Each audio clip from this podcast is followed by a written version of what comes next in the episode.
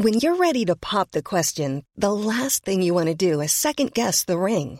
At Bluenile.com, you can design a one of a kind ring with the ease and convenience of shopping online. Choose your diamond and setting. When you find the one, you'll get it delivered right to your door. Go to Bluenile.com and use promo code LISTEN to get $50 off your purchase of $500 or more. That's code LISTEN at Bluenile.com for $50 off your purchase.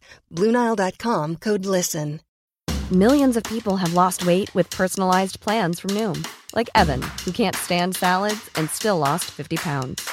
Salads, generally, for most people, are the easy button, right? For me, that wasn't an option. I never really was a salad guy. That's just not who I am. But Noom worked for me. Get your personalized plan today at Noom.com. Real Noom user compensated to provide their story. In four weeks, the typical Noom user can expect to lose one to two pounds per week. Individual results may vary. Burrow is a furniture company known for timeless design and thoughtful construction and free shipping, and that extends to their outdoor collection. Their outdoor furniture is built to withstand the elements, featuring rust-proof stainless steel hardware, weather-ready teak, and quick-dry foam cushions. For Memorial Day, get 15% off your Burrow purchase at burrow.com slash ACAST and up to 25% off outdoor. That's up to 25% off outdoor furniture at burrow.com Join us for a journey as we go back to the great civilizations of the past. Who were the people? What were they like? How did they begin? And how did they end? Let's find out on episode 97, the 660s BC, part 2 of 4.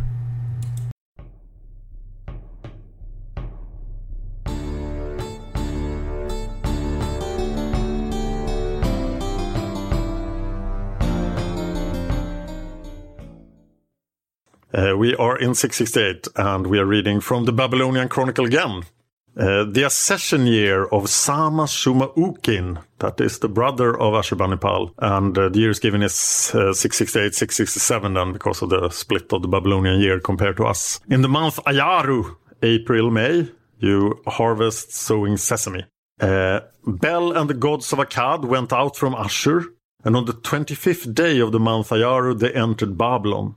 Nabu and the gods of Borsippa went to Babylon. And Borsippa is a Babylonian city. We talked about it before. It's the city of truth and justice. Ah. And Na- Nabu is the son of Marduk. He goes to Babylon every year to see his father for the Akitu festival. More on this in a few minutes. And uh, what actually happens here then is Shamas Shumaukin. That's a great Yeah. name. He's installed as the king of Babylon, uh, as a subordinate king to Ashurbanipal. This is probably not gonna do, lead to good Probably things. No, and even here, it took a year. This is like, it took a year until he was installed as king of Babylon. Because remember, the last year was when we read that Ashurbanipal became the king of Assyria. Yeah, that, that's probably Ashurbanipal asserting himself as the number one guy in Assyria 1st mm-hmm. before he leaves Babylon to be governed by his brother. Right. But this is a great way to avoid uh, doing the duties of the Babylonian king himself. So I can see the use of this move, Yeah. but it's dangerous. Definitely. P- These guys have egos, Spo- you know, and then it's not good to. Yeah, spoiler, the Assyrians will never really figure out how to handle Babylon. it has been a constant problem since we began this podcast. And uh, yes, it's just, there's, they never find a good way to rule Babylon. No. And we have a lot, and there's a lot of stuff going on in the 50s. Oh, we'll get to that. Do you want to do the. Sure, next yeah. part? In that same year, Kirbitium was taken and its king captured. And this was a region to the east of Babylonia and was apparently harassing Babylon. I'm not really sure if this king had any brains because, like, I mean, raiding Babylonia so the Assyrians will come and kill you. But that's what happened to him. That seems like a very uh, short-sighted uh, tactic. Seriously, I mean, yeah, they just, you know, what was this about? You look at they were making raids into Babylonia. Or maybe it was just the Assyrians saying that, oh, this guy's harassing us. yeah, it could be. It's possible. But he was saying, well, I'm not harassing you. Oh, you are harassing us. Maybe they're all just trying, you know, what? maybe they're, they're trying to make them lose all use all their arrows up. all these wars. I mean, just think how many arrows they must go through. So, anyway, Seriously, though, I mean, that's, you definitely can't just keep going to war if you got to make a million arrows every time you go out. And remember that the Assyrians are merchants and capitalists, Yeah. so somebody's getting rich in Assyria, Yeah, making right. tons of arrows. Right, you're right. That was that's the industrial military complex of Assyria was the arrow factories. The arrow Yeah, for sure. So let's see. On the 20th day of the month to Betu, which is December, January, and sowing of onions, Bel Atir, the judge of Babylon, was taken prisoner and executed. So I couldn't find out what he did actually, but I don't think anybody really knows. But um, there's some other tablets with that same name and business transactions from the same time and also in the 650s though so it's it clearly can't be the same guy and then bel is the akkadian word for lord so there's a lot of people named bel so bel atir there could be a lot of bel atir that's like lord atir Maybe Belatir is the Lord Yud. Yeah exactly so um, there's you know they're always conspiring against the assyrians in babylon so Of course. that's the deal there. And then there's another chronicle that's about the same, and it says, it's called the Akitu Chronicle, and it says, for eight years under Sennacherib, for 12 years under Esarhaddon, 20 years altogether, Bel stayed in Baltil, which is the word for Ashur, and the Akitu festival did not take place. The accession year of Samasuma Ukin, in the month of Ajuru, Bel and the gods of Akkad went out from Baltil, and on the 24th day of the month, Ajuru, they entered Babylon. Nabu and the gods of Borsippa went to Babylon. Well, first of all, unfortunately, we this is the last we have of this chronicle until 652 BC, which just stinks because there was, you know, it was good to get that information. But you can see the Babylonians were really big on that the fact that they didn't have this festival for 20 years, and it was because of the Assyrians. Since Sennacherib sacked Babylon, took all the statues, they haven't been able to have this festival, so they're really mad about it. Now they So this is a great populist move by Shamashimukin. He's returning the statues. Right. Shama Shamukin and Ashurbanipal, they all they're yeah, they're returning the statues. And then they were they're able to have this festival, which is the Babylonian New Year's Eve festival. Not New Year's Eve, I'm sorry. it's the New Year's festival and celebrates this their, their supreme god Marduk and his crown prince and the other gods. And it's the actual statue of Marduk himself that is returning to Babylon. Correct. And that's uh, that's pretty important. Super important. It's the main god of Babylon, and this would give them ideas of independence again. Oh, yeah. Of course, they already had those ideas. But I mean, you know, the Assyrians, they did a rule over that festival before they sacked Babylon. It's just a huge, it's a huge festival. I, I like to talk, I'm going to talk about it a little bit. It's like a huge thing is what they do is they, um, it starts on the first of the year and that's, you know, that's in March and April. So that's the first of the, because of the harvest time, you know, it's a agricultural schedule. It was celebrated in two locations at the Supreme Temple of the god Marduk and the House of the New Year, which was situated north of the city. Um, the two gods in the center of the festival were Nabu and his father Marduk, who was the supreme god, and he was called Bel, Lord, just like we call, you know, the Lord, that kind of thing. And the high priest of the temple opened the festival, saying, The new year has begun. Uh, to the populace, this meant the beginning of a whole week of holiday. On the same day, the king went. The king went to the temple, where the high priest gave him the royal scepter. Then he traveled to Borsippa, which is 17 kilometers downstream, and they had a famous Nabu temple. And there the king spent the night. The same year, the high priest recited the Babylonian creation epic in the house of the new year. So then on the fifth day, the king returned to Babylon, accompanied by the statue of Nabu. And the statue was left behind at the Urus gate. And the king went to the temple to greet Marduk. And here's the cool he had to do this humbly, laying down his weapons, his crown, and his scepter. And the high priest listened to the king's words that he had not sinned against Marduk, and then he hit him very hard on the cheek. The priest hit the king very hard on the cheek, and the king had to have tears in his eyes. And supposedly, this is punishment for sins that were unwillingly committed. Kneeling in front of the statue of Marduk, the king receives an oracle about the future, and he was given back his royal insignia. At sunset, the king and the high priest performed a not completely understood ritual with a white bull. I won't get into any more of that. Here's a cool fact a crocodile can't stick out its tongue. Another cool fact you can get short term health insurance for a month or just under a year in some states. United Healthcare short term insurance plans are designed for people who are between jobs, coming off their parents' plan, or turning a side hustle into a full time gig.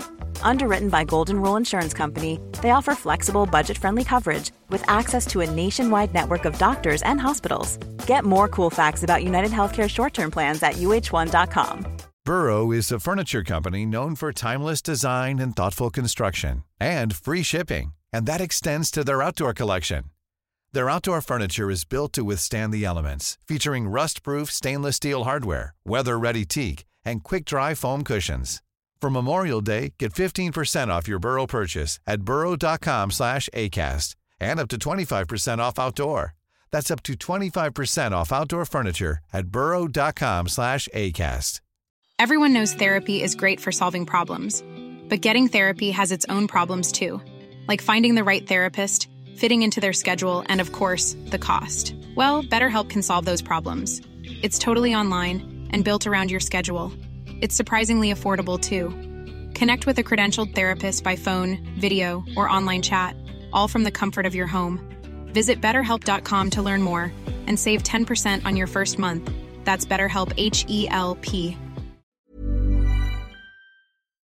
The next day, the statue of Nabu visited the temple of Ninurta, where it defeated two enemies in the form of some little golden statuettes. It then continued to the temple where it joined Marduk's statue. And then at the same time, all the other gods arrived in Babylon. So now this party's been going on for, this is on the seventh day, seven days. All the statues are cleaned and they get new dresses. And the next day, the festival reached its climax when all the statues were brought out from their rooms and uh, shown to the Babylonian populace. And all the gods were present to honor Marduk in their parliament. So it's like his conference, his um, his Congress there. They announced the policy for the next year. It's like the State of the Union speech by the American president. Uh, as far as we know, it was always a blessing, fortune, joyful tidings, these kind of things. And they went around the city and um, with the statues. The king guided the supreme god, and the last part of the route, the ships were placed on chariots so that the gods were driven to the house of the new year in, in ships. And the, this is the part it's cool too. There, the people were just singing all kinds of songs. There was like frivolous hymns of sexuality and uh, song about Marduk's father, and just I, I mean, it was just a huge party for you know seven days in Babylon. They couldn't have it for twenty years because of the statues weren't there. So that must have been a really cool party. I have two reflections. First, did Shamash Shumukin really take a beating from the high priest? Mm-hmm. But he probably did then if he wanted to do this properly. Yeah. And the second reflection is there seems to be a lot of carrying of statues in this festival and a lot of rather boring things. But uh, it is a lot of time to have a festival for a week. So maybe the rest of it was just drinking and partying and having a good time. I bet it was that. I bet you the priests did their thing, but the rest of it was drinking and partying and having a good time. We we do have a, something sort of like that in our area here. It's an old Italian. So we have a lot of Italian immigrants here. I'm half Italian. We have a city here that they have a festival where the saints do a race and the people carry the statues of the saints in a race, and it's all drinking and partying. Uh, what, what happens if you drop the saints? They never do. They never do. You have to pick, you know, strong young guys that get to run with the saints. Interesting. Okay. What, what time That's of year is the summer. The Saint Ubaldo Festival. It's called. Wow. Yeah. And uh, yeah, they carry the they carry the saints in a race, and you know the the Saint Ubaldo always wins.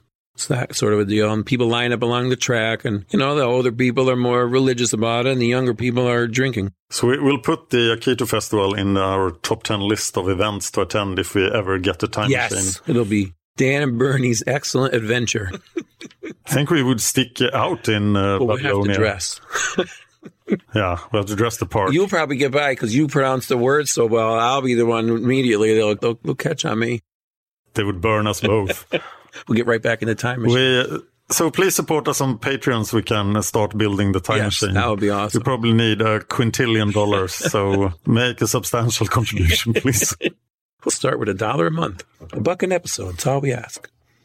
yes, from 68 million people or quintillion people. exactly. Time for some Greece. Yeah, 668 still. It was an Olympic year and there was some drama, but I have the victors. Well, what we know anyway. And um, boxing was not me.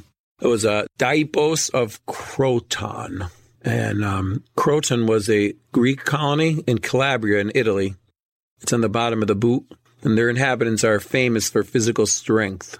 And I just want to throw this in because this is the hometown of Milo of Croton, who would later become a legendary wrestler of tremendous strength. And I have this a friend, he's our boxing swimming coach. And he always tells a story about how Milo's put uh, Ken, by the way, shout out to Ken. So he um, Milo's the story goes that he started with a calf, put it on his shoulders, not a, like a like a cow, like a calf of a bull, and he put it on his shoulders and he walk around with it. And as the cow got bigger and bigger and bigger, he got stronger because you know the cow got bigger, like lifting weights. So that's the He's from the 500s BC, so he's a long way off. I can see some holes in this Oh. story. Like, uh, didn't the calf get malnutrition or suffer from the lack of movement? Yeah, I mean, maybe just, you know, if we put it down every so often. You know how these stories are, they embellish. yes. This could be the reason why the Assyrians have great calves. Calves, that's, yeah, could be why. Okay, maybe there's a difference between calves I know, and they calves. calf raises with the calf. Sorry, Oh, go right. on.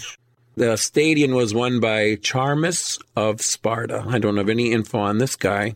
But it's another Spartan Sparta. winning the Olympics. Go Sparta! And then the pentathlon was won by Philambrotos of Sparta.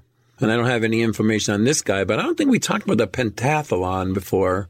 We can do it again if we did. Yeah, so it derives from the combining the words penta and athlon, which means five competition. Five events over one day. It started with the stadium and then followed by the javelin throw, the discus throw, and the long jump. And we're not sure which order those were in. And then ended in wrestling, which is crazy, right? You have like, like a race and some throwing and then wrestling. Uh, you know, it's Yeah. like single events and then you fight somebody. But that's funny because they said the pentathletes were considered to be inferior to the specialized athletes in a certain event. But that means they were superior overall in development because they're the most well balanced of all the athletes. And their training was part of military service. Each of the five events was thought to be useful in battle, though I don't know how useful long jump is in battle. Yeah. Maybe jump over like, um, oh, maybe like when, you know, jump over a moat for the castle. Not the castle, but, you know, the city. I don't know much about uh, sports today, but the decathlon is uh, the 10, Yeah, the 10. Uh, things.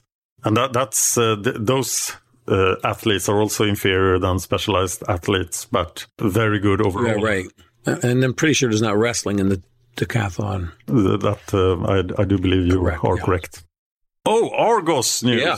So yeah, that's the drama. This is probably the year that Phaidon, who was the tyrant of Argos, was asked by the town of Pisa to capture the sanctuary of Zeus, where the Olympics were held. And so he did, and he personally presided over the games. So that was some Hmm. drama. And then El- Elis took back the the sanctuary. Yeah, the next year, but those, he ruined those Olympics. Yeah. So seems like a PR move Yeah. for him. Yeah, I mean, he physically took over the Olympics. Well, while the Spartans were busy fighting uh, the Second Messenian Mm-hmm. War. Apparently, What more can you tell me about Phaidon's Phaidon? an interesting character, actually. Uh, some say he was a noble, some say he's a king, and either way, he overthrew who was in charge, and he was an usurper, and he became more a tyrant. And sort of like Gyges, who was a tyrant, which means he seized control. He wasn't the rightful king. Likely overthrew the aristocracy with the help of the lower classes.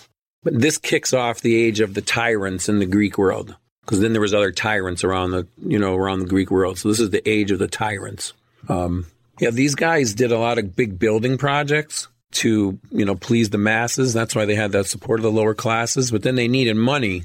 You know, they need a way to pay these guys. So this could sort of be when why money became needed. We also see that they may need some kind of money to pay their mercenaries um, at the time, but it's been said that Phaidon was the first to coin money, but Herodotus says, and it's pretty much believed it was the Lydians. And the earliest coins found in Argos are from the 500s. And we, we did say that, you know, the Lydians are the ones who started money, but he had, Phaidon had something to do with standardizing weights. So he may, that may be why they think he started money. You know, he would give you a pound of silver or, you know, this much gold for, for doing this or that. So, but the really cool thing is Yeah. that he is probably the inventor of the hoplite as we know it and, and a proto phalanx. Yeah. So that's pretty cool. It happened right here in the 660s BC on our podcast. That's a major Yeah, invention. right? And I didn't just. We yeah. know that uh, the phalanxes had existed before in other countries, but not in Greece. Yes, correct. Right. So the Greek style of the phalanx and the Greek hoplite, we think, you know, and this is pretty, we're pretty sure, you know, this is the era when it started because even the Spartans didn't use a phalanx at this time. You know, that's why they were fighting, you know, the Messenians were still battling with them. And the main thing is, is the shield, um, the apsis, because it had, they call the grip on it the Argive grip because that placed mm-hmm. the handle in the center of the shield and it had a leather strap to fasten your forearm. I, I don't know if it would fit the Assyrians, but so can't stop, right? Uh, like so, could you imagine though? You have the shield. It's like fum- you're fumbling with your shield, and oh, brilliant! Let's just strap it on. So now you have the shield. You could hit people with the shield, and you could hold your spear under your arm. You know, you're not fumbling with your shield. So, and that's you know uh, that one little thing is is the start of the phalanx, and so then this made him powerful. So he took the show on the road, and they, you know, he defeated a Spartan invasion at the Battle of Hysiae in 668, which is right around the time of the Second Messenian War. There's not a lot of sources, and I did read a lot. I found, you know, it was just like little blurbs, but there there was, you know, apparently a battle there, and um, you know, Argos was victorious. A lot of uh, Greek sources uh, mention that the Spartans were never defeated, and in that podcast I mentioned before, the Ancient History Warfare podcast, that's the, their most common in joke that, uh, but the Spartans were never defeated. And then they are defeated all the time. Right. So, uh, but they, they were pretty quick to adapt this and they became quite proficient in phalanx warfare. Mm-hmm. And strong and, you know, and like we said, veterans and used to it and willing to die. Yeah. And extremely uh, well well trained uh, in uh, physical endurance. Yeah, not only calves and forearms. exactly. yeah, I, I know this Plutarch has a good little story about Phaedon. Um, um, can I read that? Yeah, a man named Phaedon who was striving to make himself ruler of the Peloponnesians and wished his own native city of Argos to be the leader of all the other states, plotted first against the Corinthians.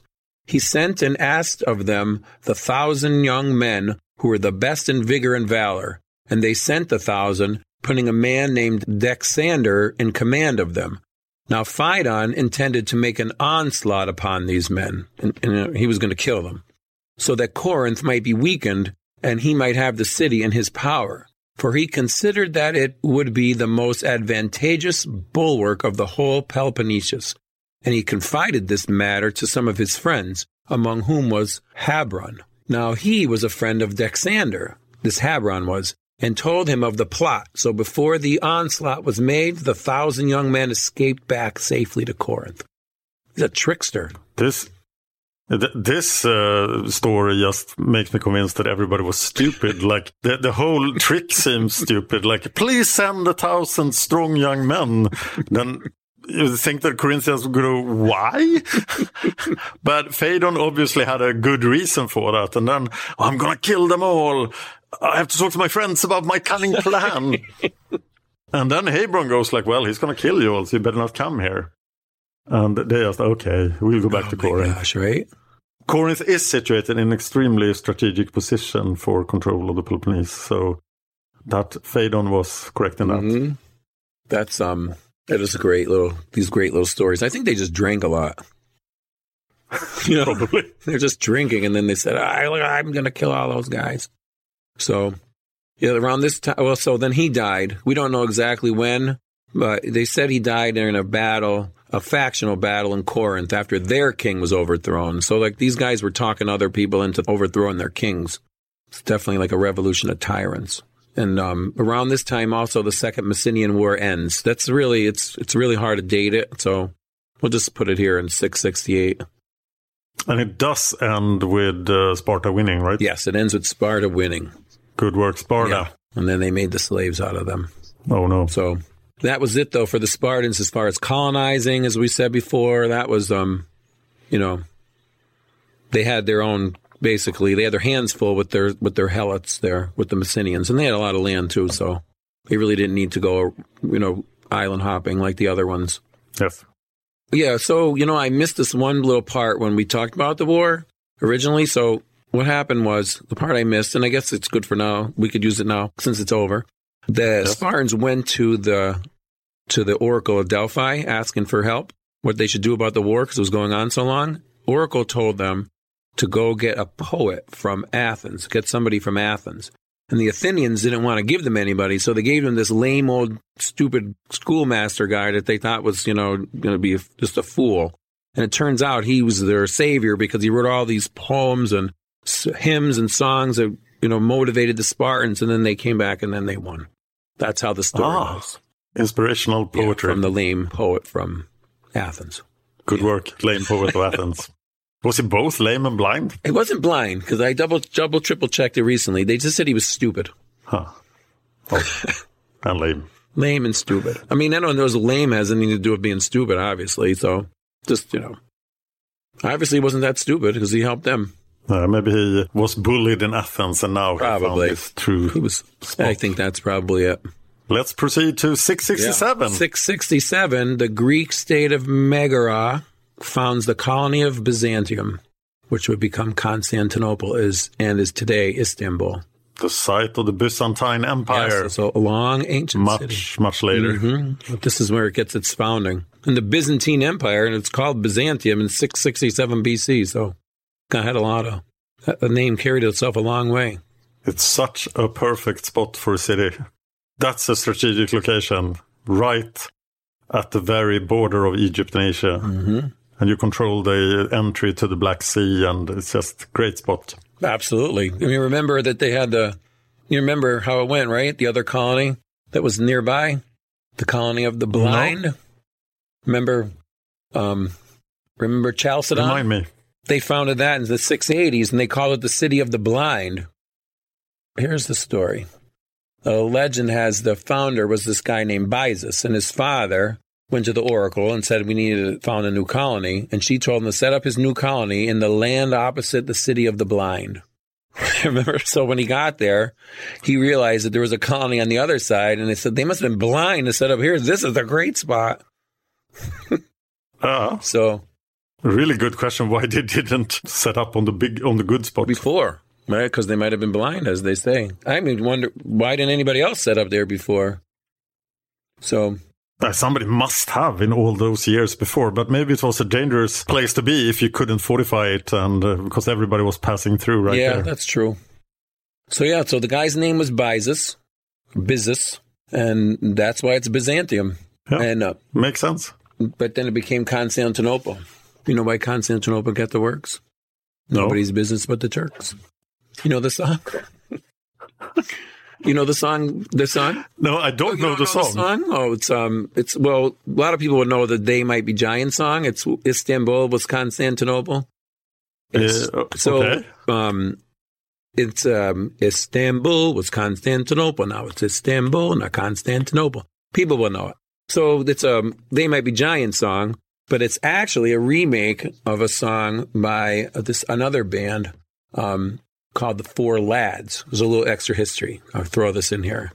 So Istanbul, not Constantinople. It's a 1953 novelty song with lyrics by Jimmy Kennedy and music by Nat Simon, performed by the Four Lads. It was written on the 500th anniversary of the fall of Constantinople to the Ottomans, and the lyrics humorously referred to the official 1930 renaming of the city of Constantinople to Istanbul. Istanbul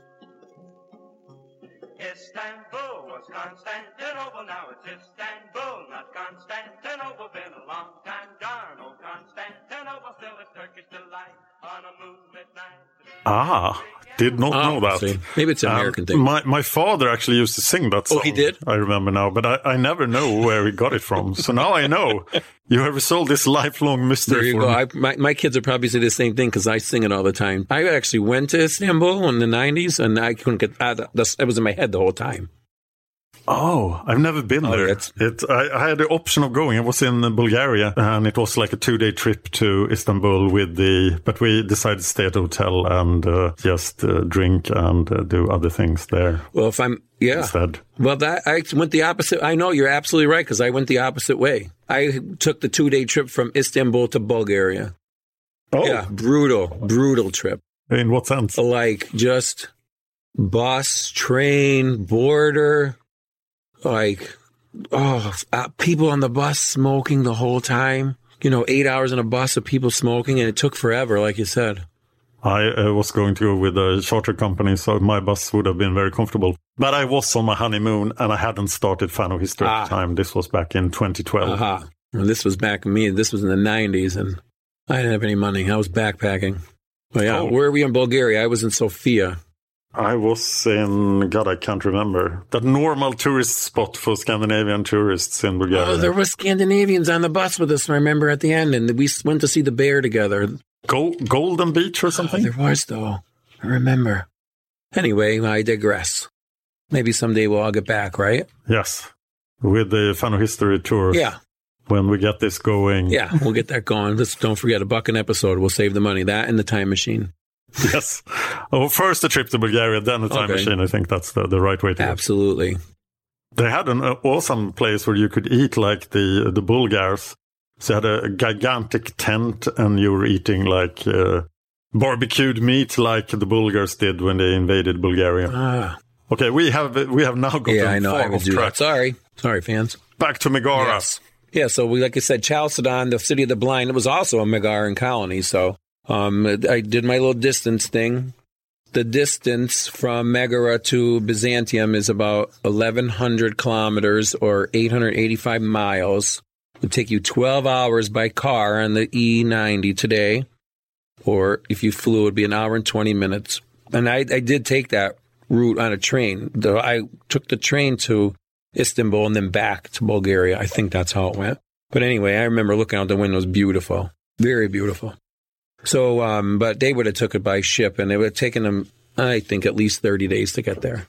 So Wow. it's not like super far, you know, it's not like going, you know, across the giant ocean. But like I said, that would Byzantium, then Constantinople, then Istanbul was a, had a long history. It was an, the imperial capital. So how about this? It was an imperial capital under the Romans and then the Ottomans from 330 CE till 1922.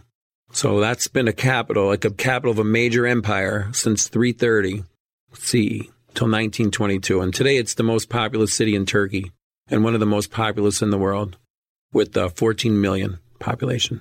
Also the biggest city in Europe. Yeah. If you count it as Europe. Yeah, because you go bowl, you can walk across the bridge and go over the other side. Well, if you ask people from London or Paris, they will say that only the European side of Constantinople counts. Ah, so we are bigger. yes.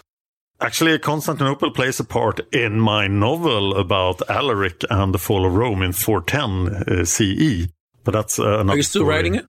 Uh, no, I'm not, right. and I haven't finished right. it. But uh, there's a lot of scenes set in Constantinople under Emperor Arcadius in from 395 to 410. So I know way too much about Roman politics in the period 395 to 410 CE. There's more information than you think, right? When you really start digging into this stuff.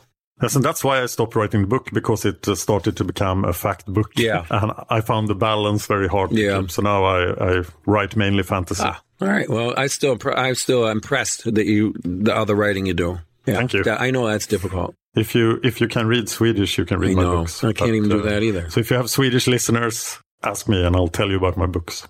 Uh, we are going back to Assyria. Yes, it's the rest of the Esarhaddon Chronicle. It's mostly broken Mhm, up. Unfortunately. So this will be very unsatisfying to read, but I'll Yeah. try anyway. The first year of Shamash-shum-ukin, that is 667, 66, uh, something, two, something. Taharka, king of Egypt, something. Egypt, something. Necho, king of Egypt, something. Well, that's all we have for 667 in the Chronicle.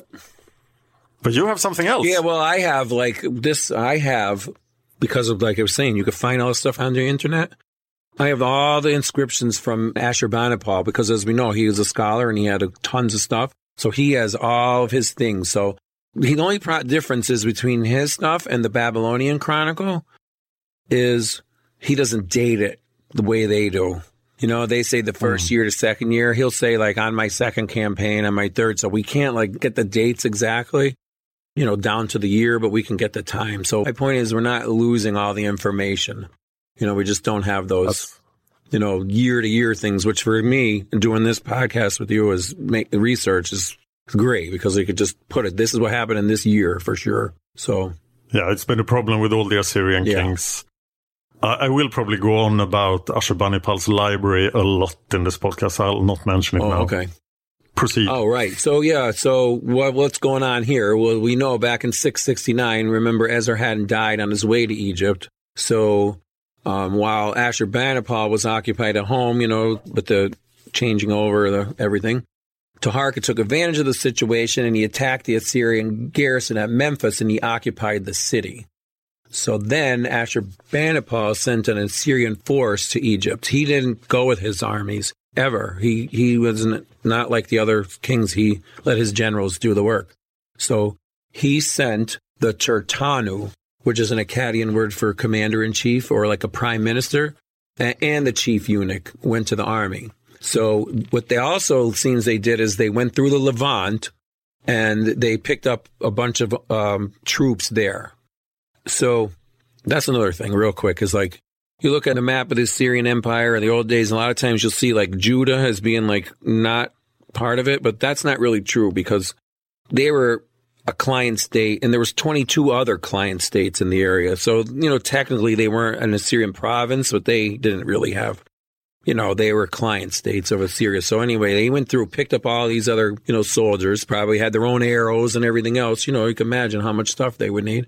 Um, and they arrived in Egypt and this army fought a pitched battle with Cushites in um, the vicinity of Kar-Baniti.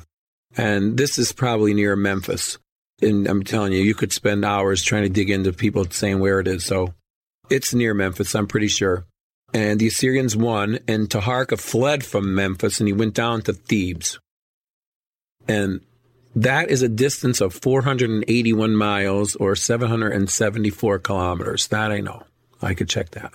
So 481 miles away, Taharka goes down to Yeah. Thebes. And Thebes is also the uh, traditional stronghold of the Nubian kings in Egypt. Yes. So that's the last line. And the last line of defense against the evil Assyrians.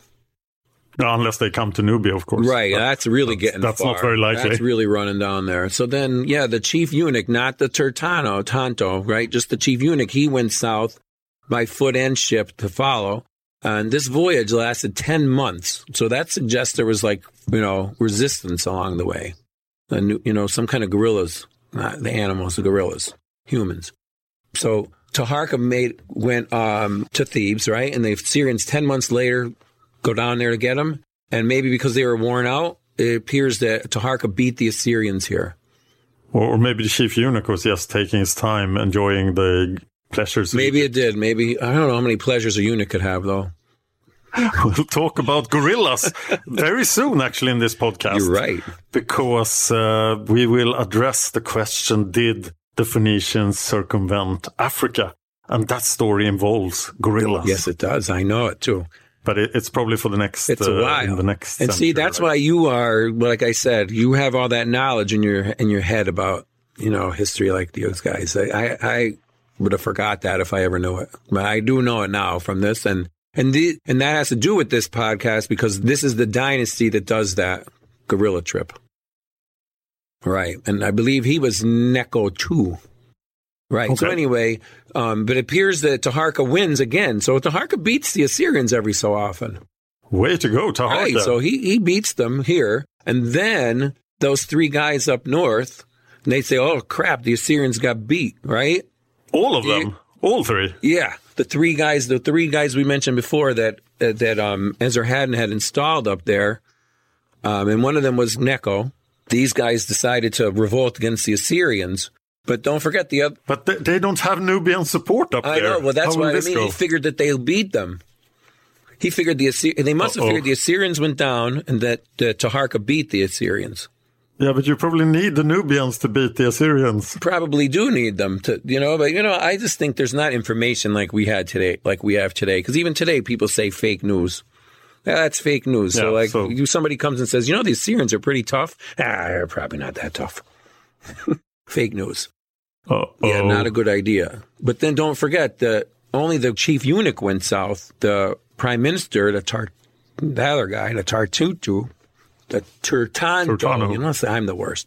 So he was still there, and the conspiracy was discovered. So yeah, Uh-oh. right. So the cities where these guys were in charge of were slaughtered.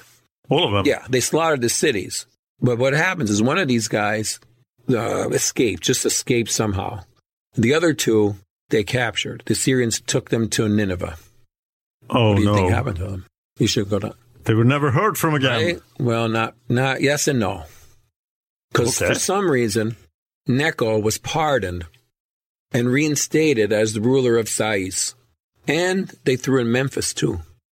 Yeah, What? They keep you guessing those Assyrians. Or maybe Necho was just uh, the king of sweet talk. Yeah, he.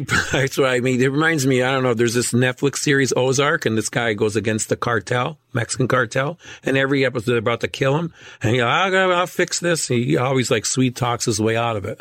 That's Necho then. Yeah, that's Necho. I have this. I have oh, against the Assyrian troops, my royal hosts, which I had stationed in Egypt at their request. They planned evil.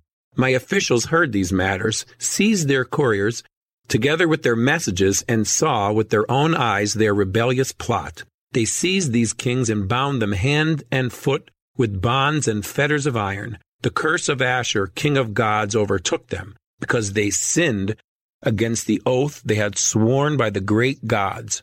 I required at their hands the good which I had done them in kindness. And the people of Sais, Pentiti, and Sinu, and the rest of the cities, as many had joined with them in plotting evil, they struck down with the sword. Both great and small, not a man of them escaped. Their corpses they hung on stakes. They stripped them of their skins and covered the city walls with them. These kings who had planned evil against the armies of Assyria, they brought before me to Nineveh.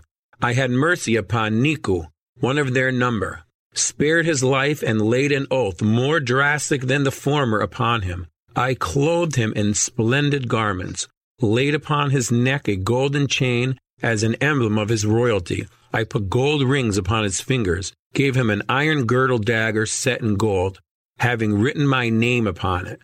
Chariots, horses, and mules I presented to him for his royal riding. My officials I sent with him at his request to serve as prefects. I set him back to his post at Sais, where his father had set him up as king and his son. I set over Hathrabiah. I showed even greater favor than that of my father. So he forgave him and made him king, put him in charge. That's such an unusual show of mercy. I know. And this is where Necho sort of starts the 26th d- dynasty, right? Pretty much. More like So now Yeah. he's a proper pharaoh, Yes. almost. it's like his actually like his son is the one who will start the 26th dynasty. But he must have been uh, one hell of a sweet He talker. must have been. Like Ashurbanipal, I'm sorry they convinced me to do bad things, but you know, you need me to rule Egypt. You need a guy, a local guy on the scene. I can do Exactly. this. Exactly. Yes, let me try again. Exactly. That's exactly it. I mean, you got to figure how far Egypt is from Nineveh. So, you, you know, he had to be quite a sweet talker. But we're going to talk more about Also, him. w- w- one more spoiler for Ashurbanipal, because w- when I did the Ashurnasirpal episodes back in the day, I thought that all the Assyrian kings would be like him and that there would be massacres all over. But there are really the, these depictions of massacres, etc. It's only Ashurnasirpal II who, who do them like he did them.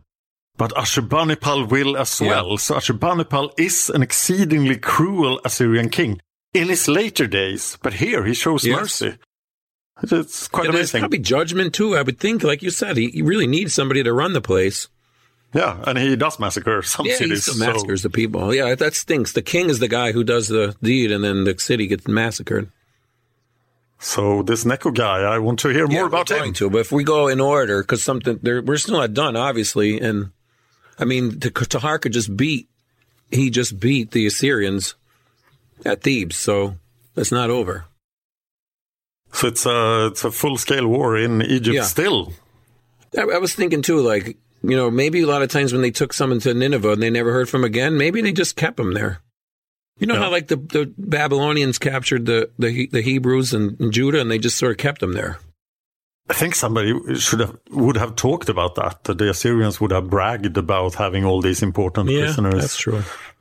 On the other hand, uh, maybe they should have bragged about That's what I was well. thinking. So yeah, you don't know. Maybe like to impress them, you know, like in the in the their stories here in the U.S. Um, in the late 1800s when we really became very industrialized, but we were still fighting with the Indians. They would take Indians to Washington, and then the Indians would come back and be like, "We don't have a chance against these guys. We have no idea what their cities are like." I'm also thinking of an incident in 260 CE when the uh, king of the Second Persian Empire takes the Roman emperor captive and then uses him as a footstool right? for for uh, the rest of the emperor's life. No, was it Valens, Valenta, right? And then, uh, of course, he told people about Yeah. that. So, but the Assyrians just don't mention these Yeah. people that are taken. We to- just never know. That's the thing. They're never heard from again, except Necho. interesting. Yeah. Necho, the survivor. Yeah, Necho the survivor for now. Okay, that's going to wrap it up for episode two. Stay tuned for our next episode where we're coming into the year 666. Even old New York was once New Amsterdam. Why they changed it, I can't say. People just liked it better that way. Take me back to Constantinople. No, you can't go back to Constantinople. Now it's Istanbul, not Constantinople. Why did Constantinople get the work? That's nobody's business but the Turks. If you enjoyed this podcast, please consider supporting us on Patreon. Patreon.com slash fan of history. Just a dollar an episode would help us out. Thanks, and see you next time. Hey, it's Danny Pellegrino from Everything Iconic. Ready to upgrade your style game without blowing your budget? Check out Quince. They've got all the good stuff shirts and polos, activewear, and fine leather goods, all at 50 to 80% less than other high end brands. And the best part? They're all about safe, ethical, and responsible manufacturing. Get that luxury vibe without the luxury price tag. Hit up quince.com slash upgrade for free shipping and 365 day returns on your next order. That's quince.com slash upgrade.